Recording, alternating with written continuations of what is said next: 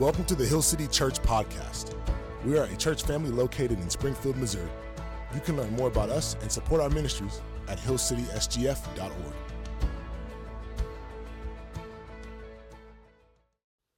All right, good morning. My name is Royce. I'm one of the elders here at Hill City. Uh, one quick announcement if you are new here, the best way to get connected and learn about us is uh, something called Hill City 101. If you're interested in that, please stop by the connections table and they will get you uh, hooked up with that, or you can sign up online. So today, we are continuing our series in the book of Colossians. If you've been with us for the last couple months, we've been in Colossians, and Colossians is a letter from Paul to this group of new believers in this small town of Colossae. And for the last two weeks, we've been really specifically looking at chapter 3. And in chapter 3, Paul starts to talk to this group of new believers about their identity. A couple weeks ago, we looked at this verse, or, these verses in Colossians 3 2 and 3. It says, Set your minds on things that are above, not on things that are on earth. For you have died, and your life is hidden with Christ in God. You have died, and your life is now hidden with Christ in God. So, what, is, what does that even mean? Daniel talked about this a little bit last week. He says that they have this new identity or this new self. And this new self, this new identity, is not an earthly identity, it's this deeper, truer identity. It's their spiritual identity. And he makes this clear in verse 11. He says, Here there is not Greek and Jew, circumcised and uncircumcised, barbarian, Scythian, slave, free, but Christ is all and in all. The new self is to be full of Christ. Christ is all and in all. And in the rest of chapter 3, he kind of fleshes out what that might look like? What does it look like to be full of Christ? And in verses 5 through 10, he talks about these old self ways that need to be put to death. And then in verses 12 through 17, he talks about these new self ways that need to come alive. And so we're kind of taking these one by one every week. And this week, we're going to talk about old self pride and new self humility. So, how do we put to death that old self pride and come alive to this new self humility? And a lot of things come to mind when, when we hear pride and we hear humility. So, I just want to define these terms for us today, how we're going to be using them today. So, pride. When you hear pride, I want you to think of self focus. Eyes on me. What do I want? What do I need? That, that is what we're going to think of as pride, this self focus, eyes on me, and we'll define humility as self forgetfulness. Eyes off of me, eyes on God, and seeing that God is the one who truly knows what I need. And as I learn that and understand that, I get to forget about myself. I don't have to worry about myself anymore. So here's the problem. So, old self pride, new self humility, these are two things that are on complete opposite ends of the spectrum. So, how do we get from here, pride, to here, humility? And that's what we're going to look at today. What might that look like to take the journey from pride to humility? And as we take that journey, first we're going to start over here with pride and what we'll call the madness of pride. So, a couple weeks ago, one of my friends, someone, someone I work with, introduced me to these kid shaming memes. Have you guys seen this? Um, so, I do not endorse kid shaming, but these memes are hilarious. So, I looked, I, I saw like two or three, and then we just like dove into the rabbit hole of like the internet full of kid shaming memes, and it was like hours later, and then we were finally done. So, anyway, if you have kids, especially if you have toddlers, if you have kids like two through five, you know exactly what these memes are talking about because sometimes these young kids, they don't get what they want and they go crazy. They, they literally go nuts. And so we'll look at a few of these today. So here's this first one So this guy has lost his mind, you can see. It says he has a cereal bar in his left hand, but he really wants the cereal bar in his right hand. And, I'm sure there is a loving parent on the other side of this camera that is t- telling him, all you got to do is, is take it from that hand and put it in the other. But he can't hear it because he's already past the point of no return. He's lost his mind, and all he sees is that that cereal bar is not where he wants it to be, and it's not okay. And so that's this guy. We have a couple more here. So it says the goat ate the goat food from his hand. So basically, exactly what, suppo- what was supposed to happen happened. And then he loses his mind. And if you're a parent, you know this is exactly the way it is. Like, I had food in my hand and the goat ate it. Yes, exactly. No! You know, he just loses his mind. And then this last one is probably my favorite. Very simple. I wouldn't let him lick the doormat. It's like, buddy, the doormat, the, licking the doormat is not good for you. What are you talking about? I'm going to lose my mind.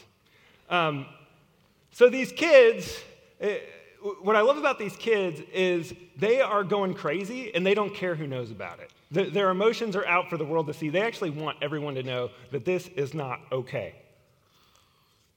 So, as I've thought about this, I'm like, what is going on here? What is going on in these, these little kids' hearts and minds that they just go nuts?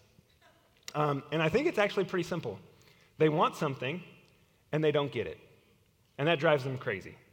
They, they go mad. They want something, they don't get it, and that is not okay. And it's made me think and reflect, and I would invite you to do the same. What happens when I don't get what I want?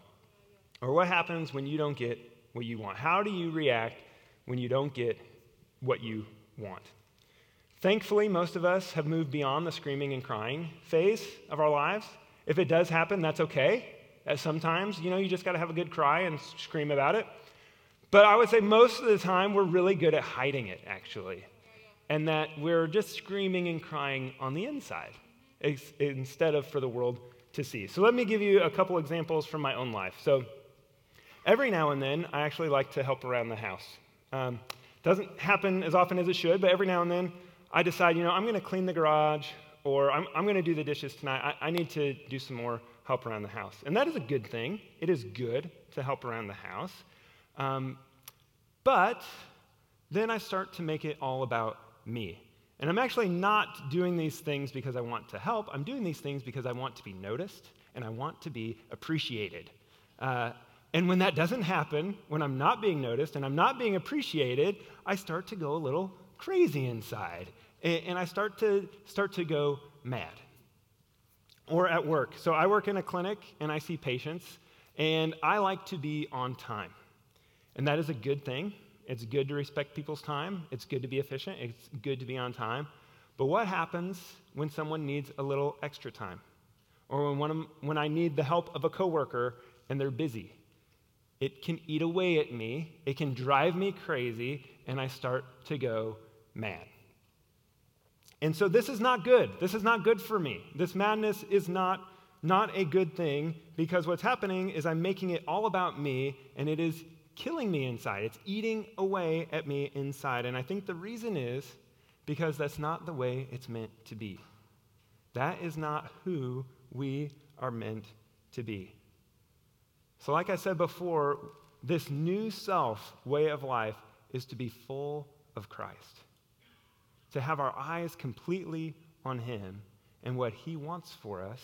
And as we do that, we can let go of what I want and realize that what He wants is better. It's not about me, it's about Him. And so that sounds really simple, and it is really simple, but it's also really, really hard. And the reason is because pride is relentless. It is always knocking at our door. There's always this part of ourselves that says, you know what? I should be able to do what I want. Or maybe even I deserve to get what I want. And on the surface, it's like, yeah, that seems right. I, I think that's actually right. But then Proverbs 14 12 says, There is a way that seems right to a man, but its end is the way of death. And as I've thought about this, it, it, reminds me a little bit of salt water. You know, salt water looks like the real thing, it looks like it's actually water. But the more I drink, the thirstier I get. And actually, slowly but surely, it's killing me. C.S. Lewis describes it like this He says, Pride is spiritual cancer. It eats up the very possibility of love or contentment or even common sense. He's like, it is madness. So, what can we do? How do we escape this madness? How do we get from the madness of pride over here to the freedom of humility? So, thankfully, Paul has experienced this. He's like, I've been there. I've done that. I know the madness of pride. Let me tell you about it. And he does in Titus 3 3. He says, For we ourselves were once foolish, disobedient, led astray, slaves to various passions and pleasures, passing our days, wasting our days away in malice and envy, hated by others and hating one another. He's like, I get it. That's a madness. I've been there. I've done that. I've experienced it. But thankfully, he doesn't stop there. He goes on and he says, But when the goodness and loving kindness of God our Savior appeared, He saved us. Yeah. The goodness and loving kindness of God our Savior saves us. So, how do we get from pride? How do we kill pride and come alive to humility? Well, the short answer is we can't. We must have the powerful, humble love of Jesus to carry us into this new way of life. What we really need is to know the love of Jesus. And that's what Paul says in a letter to the Ephesians. He says, You know what you really need? What you really need is to know the love of Christ that surpasses knowledge, that you may be filled with all the fullness of God. So, we talked earlier, our new identity is to be full of Christ, to be filled with the fullness. So, how do we get there? We have to know the love of Christ that surpasses knowledge. All we have to do is know something that surpasses knowledge. So that's easy, right? Just know the unknowable. Well, that's what we're going to try to do today. At least we're going to try to get to know, start the process, start to get to know the love of Jesus that surpasses knowledge. And the way we're going to do that is we're going to look at the life of a man named Simon Peter and how Jesus loved him and how Jesus loved him out of the madness of pride and into the freedom of humility.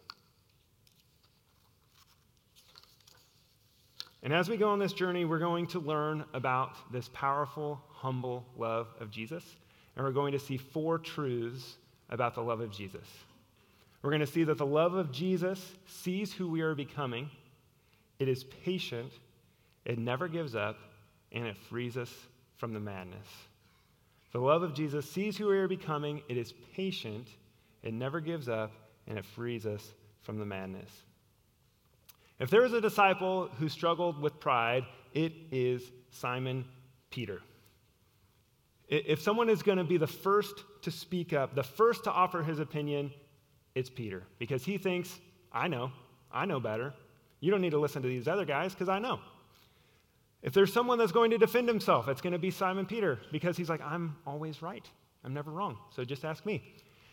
And when Jesus is arrested, if someone is going to come up and fight this, it's going to be Simon Peter because that's not what he wants. And it drives him crazy to not get what he wants. So we're going to pick up the story of Jesus and Simon Peter in Matthew 16. In Matthew 16, we see Jesus is with his disciples and he asks them a question. And the question is, Who do you say that I am? And of course, who answers? He asks the question to all the disciples. Simon Peter, ready with an answer. In verse 16, he says, You are the Christ, the Son of the living God. And Jesus answered him, Blessed are you, Simon Barjona, for flesh and blood has not revealed this to you, but my Father who is in heaven. And I tell you, you are Peter and on this rock I will build my church, and the gates of hell shall not prevail against it. And here we see the first truth about the love of Jesus. The love of Jesus sees who you are becoming. What does Jesus do here? He answers Peter and he, and he gives him a new name. He says, Blessed are you, Simon Barjona, Simon, son, son of John, son of Jonah. You know what?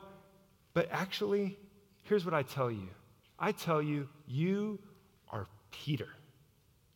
And he gives him this new name because when Jesus looks at Simon, he doesn't see the prideful son of John. He sees who he is becoming. He sees the new self, Peter, the rock on which he is going to build his church. And the same is true for us. When Jesus looks at us, he sees who we are becoming. He sees clearly and perfectly to our new self. So, about 500 years ago, a man named Michelangelo sculpted uh, this sculpture of David. Perhaps you've heard of it. It's one of the most famous sculptures in the world is the sculpture of David. And it was so incredible. People were so impressed by this sculpture that everyone was asking Michelangelo, How did you do it? Like, this is, this is amazing. How did you do it? And so, this is what Michelangelo is believed to have said I looked inside the marble and just took away the bits that weren't David. So, what he did is, is when he looked at the marble, what he actually saw was David. And he just took away everything else so he could get to David. And that is how Jesus sees us. He sees through the sin, he sees through our pride to who we are becoming. Tim Keller puts it like this He says, This is by no means a naive, romanticized approach. Rather, it is brutally realistic. I see all your flaws, imperfections, weaknesses, dependencies, but underneath them all, I see growing the person God wants you to be. And that's how Jesus saw Peter. Just a few verses down in Matthew 16, the story goes on, and Jesus tells the disciples basically what his mission is on earth. He says, I must suffer, I must die, and in three days I will rise again. So he, talk, he talks about this mission. And right after he says this, somebody speaks up. And of course, who is it? It's Peter. Uh, so in verse 22, it says, And Peter took him aside and began to rebuke him, saying, Far be it from you, Lord, this shall never happen to you. But Jesus turned and said to Peter, Get behind me, Satan, for you are not setting your mind on the things of God, but on the things of man. So, what is happening here? What is happening here is Jesus is seeing straight to Peter's heart, and believe it or not, he is patiently, lovingly correcting him. So that's the second truth we see about the love of Jesus. We see that the love of Jesus is patient. And you might say, did we just read the same verse? Because he just called Peter Satan. And, and that seems a little harsh. That doesn't seem super patient. But what I would say is what, what Jesus is actually doing here is he is distinguishing Peter's actions from his identity. What he's saying is, you know what, Peter, this is not you. This is, this is the old self talking right now. And again, this is the patient, loving correction of Jesus. It reminds me of Paul. Paul kind of works out this idea of his identity not matching up with his actions in Romans chapter 7. And this, this is what Paul says. He says, For I do not understand my own actions. For I do not do what I want, but I do the very thing I hate. So, no, no, it's, it's no longer I who do it. It's not that real me, my, my new self, who does it, but the sin that dwells in me, that is in my flesh. For I, the real me, I have this desire to do what is right, but not the ability to carry it out. Now, if I do what I do not want, it is no longer I who do it, but sin that dwells within me. And finally, he says, Man, for I, the real me, my new self, I delight in the law of God, in my inner being. but I see in my members and my actions another law waging war. So, this conflict between the true self, the new self, and our actions, that's exactly what Jesus sees happening in Peter. And Jesus is patient because Jesus knows exactly what is going on. He knows that Peter, becoming all Peter is meant to be, is a process. It takes time, and he's patient with him. So a few weeks ago, I got home from work, and it was one of those, just one of those days. It was not a good day. I was in a funk, just kind of feeling heavy. I was exhausted from the day.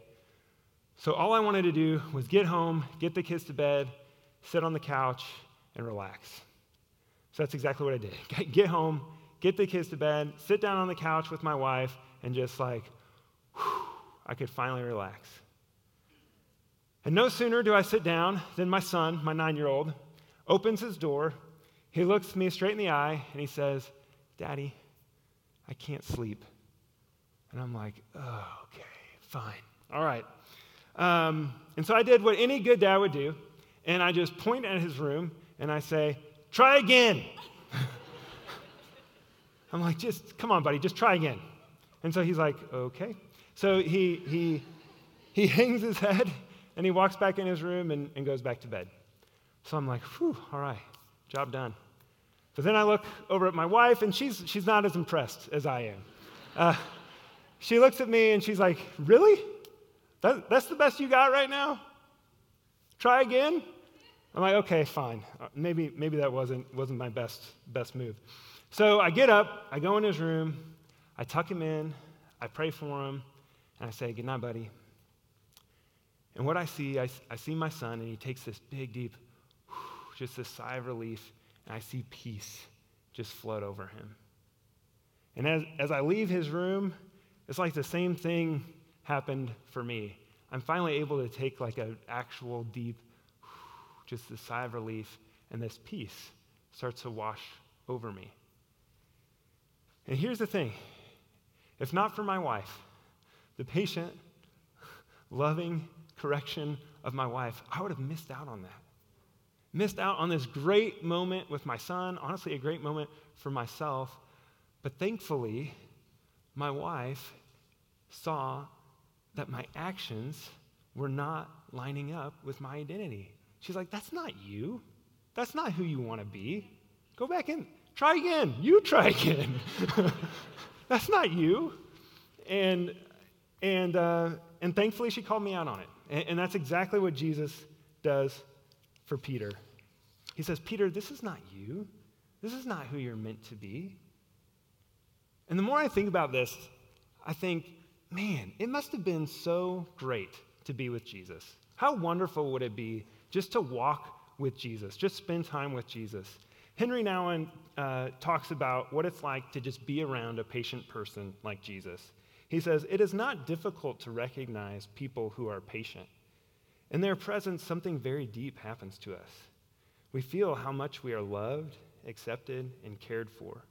The many things, both large and small, that filled us with anxiety suddenly seem to lose their power over us. And we recognize that all we really longed for is being realized in this one moment of compassion. That's Jesus, and that's what we need. We just need to experience the patient love of Jesus. Well, much like myself, when I'm corrected, Peter is a bit of a slow learner. And so the road to humility for him is full of ups and downs. So we find him a little further down the road with Jesus in Mark 14. In Mark 14, and we'll pick it up in verse 27, what's happening is Jesus is getting ready to go to the cross, and he meets with his disciples, and he has a warning for them. In verse 27, Jesus said to them, You will all fall away. So, who is going to disagree with this? Well, you guessed it, it's Peter. Peter said to him, Even though they all fall away, I will not.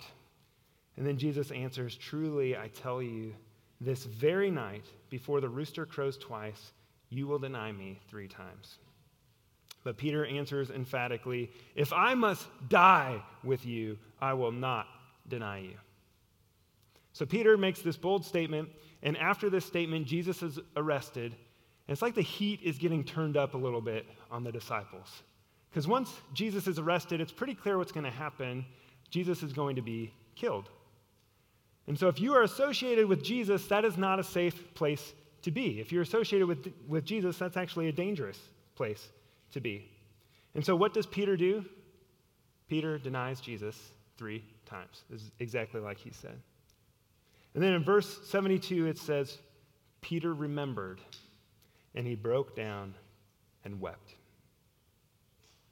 And I just try to imagine how Peter must have felt right in this situation. It says he broke down and wept. It's like, man, I failed again. And this weeping, it might be that good, healthy weeping of, oh man, my actions aren't match, matching up with my identity. And, and, Jesus sees who I'm becoming. I, I, all right, I just need to live into that. But I don't know. I, I wonder if this might be that weeping of shame. And that Peter might start to be thinking, might start to believe, you know what? I'm never going to become that person Jesus sees in me. It, it's just never going to happen. So after he denies Jesus and, and he has this moment of weeping, we really don't see much of Peter until John 21. So we're going to pick up the story in John 21. And, and where we are here is so, yes, G- Peter has denied him, he's wept, and now Jesus has suffered, he's died, and after three days, he rose again. And we catch up with a bunch of disciples who are hanging out, and Peter decides, you know what? Let's go fishing. I want to go fishing. And this might have been an innocent fishing trip. There's nothing wrong with fishing. But here's the deal Peter is not a fisherman anymore.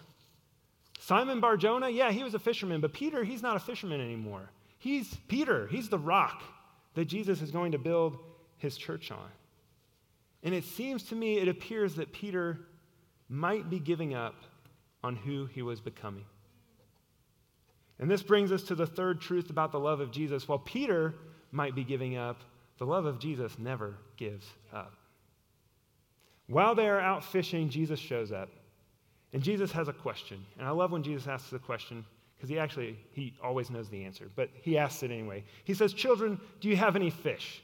And they say, "No." Of course they don't. And so Jesus does what Jesus does, and he fills their nets with fish. This is one of those really cool parts of the Bible where it tells us there were 153 fish. Someone sat there and counted the fish. Jesus filled their nets with 153 fish, and then he invites them to breakfast. And after they eat breakfast, he pulls Peter aside to talk with him. And he has one question for Peter, and I believe this question is the heart of the gospel. And he asks the same question three times. He says, Peter, do you love me? Do you love me? Do you love me? And this question is packed with meaning. I wish we had more time just to talk about this question. But it's basically Jesus' way of saying, Peter, I know. I know you failed me. I know you failed. I know you denied me three times. And guess what? I love you. I love you. I love you. And we see it in verse 17. It says, Jesus said to him a third time, Simon, son of John, do you love me? And it says, Peter was grieved because Jesus said to him a third time, Do you love me? And Peter said to Jesus, Lord, you know everything. You know that I love you. I think it's interesting that after this third time, it says Peter was grieved. And this word for grieved means that the words of Jesus cut down deep. It finally pierced him, like to that heart gut region. It cut him deep, and he was grieved. And the way I see this, it's like something finally clicks for Peter. Like, he really loves me. And you know what? I do love him. I really love him. I can let go of this. I can let go of this madness, and I can trust him. I can do this.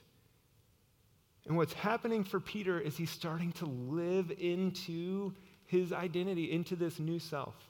And what's happening for Peter right here is the invitation for us. As we start to understand, as we start to know this love of Jesus that surpasses knowledge, we can live into who we are meant to be. And so the question for Jesus is the question for us. He's asking us, Do you love me? Because he knows that when we start to love and trust him, when we start to love and trust Jesus, we are set free from the madness. So that's, that's what we'll see. The last thing we'll see is that the love of Jesus frees us to walk in humility.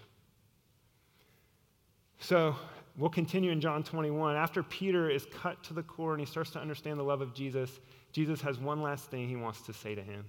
He says, Truly, truly, I say to you, when you were young, you used to dress yourself and walk wherever you wanted.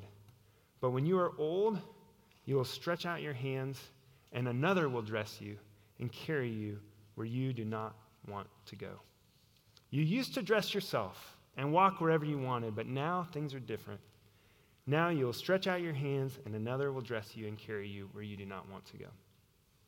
Two things I want us to see about this uh, what, what Jesus tells Peter here. The first thing is Jesus is not asking Peter to do something that Jesus has not already done himself. His whole life, his whole time on earth, he has been stretching out his hands and going wherever the Father tells him to go. Every act of love is an act of obedience. And he is lovingly obedient to his Father all the way to death when he stretches out his hands. And the second thing is Jesus is not asking Peter to do this alone. He's not saying, All right, Peter, get dressed. Let's go. He says, No, actually, it's not your job to dress yourself. I will dress you, and I will carry you. What is impossible for us to put to death these ways and come alive and walk in this freedom, what's impossible for us is possible with Him. Because here's the thing the power of the love of Jesus is that it sets us free from the madness of the old self. It sets us free from the madness of the walk wherever I want self to live in the freedom over here of the new self, where he carries us. So, what does this look like? What, what would this look like for us? So, first, I want to give us a picture of what this might look like, and then get a little bit practical about what this might look like. And you'll have to bear with me because the picture is actually a dog. Okay? There's a book, The Call of the Wild, and it's about this dog named Buck. And Buck, he, his early life is spent as a pet, and he actually lives in luxury. And this dog, Buck, there's just something inside of him that's like, man, I'm meant for more than this something's missing, something's not right. And so, through a series of events, Buck ends up living in the wild, and he becomes a sled dog, and he starts to discover who he was actually meant to be. And we see it in this, in this quote from the Call of the Wild. It, it talks about Buck, and it says, He was mastered by the sheer surging of life the tidal wave of being, the perfect joy of each separate muscle, joint, and sinew, in that it was everything that was not death. That it was a glow and rampant, expressing itself in movement, flying exultantly under the stars. And then he goes on and says, This ecstasy comes when one is most alive.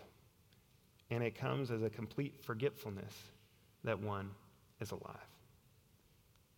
This ecstasy comes when one is most alive, and it comes as a complete forgetfulness that one is alive. That's what it looks like to walk in this freedom.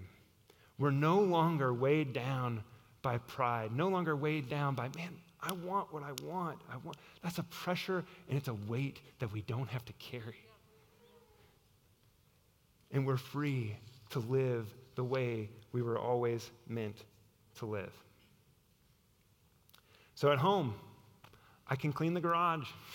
I can do the dishes, and I can do it for the sheer joy of serving my family. And I don't have to have this need to be noticed, this need to be appreciated. It's a weight I don't have to carry. I can do it for the sheer joy of it. At work, if there's a patient that needs a little extra time, I can take a little extra time to really understand what's going on, really be able to help them because it's okay. I don't have to go crazy. I don't have to be weighed down by what I think I want.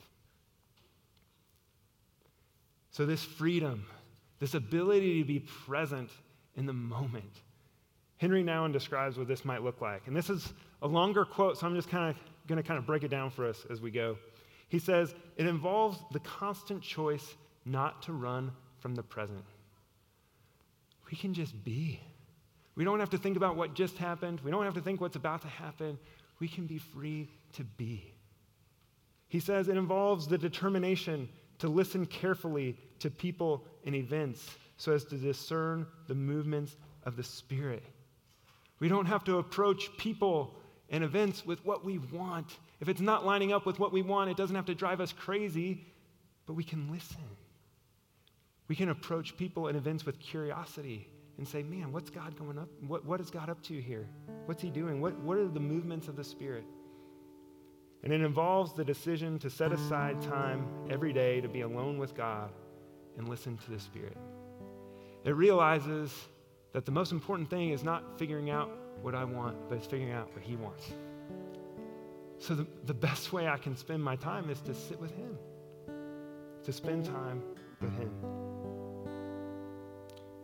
the more we know the love of Jesus, the more we are set free from the madness and free to walk in humility.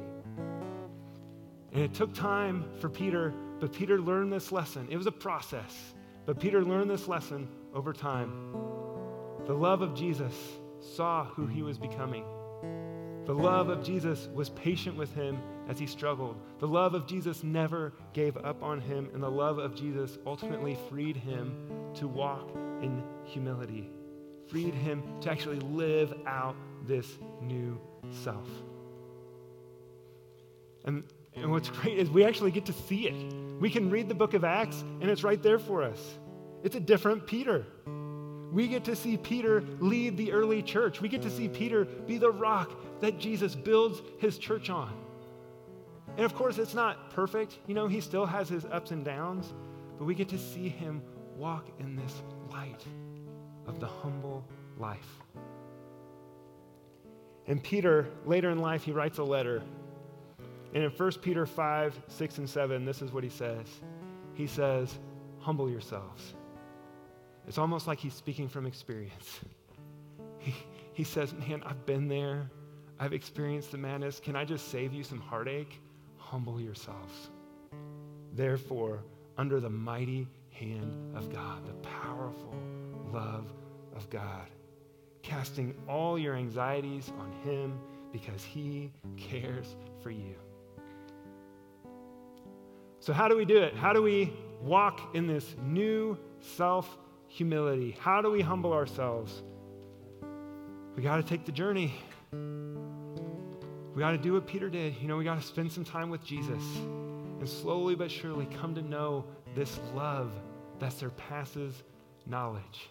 We have to come to know that He cares for you. Let's pray.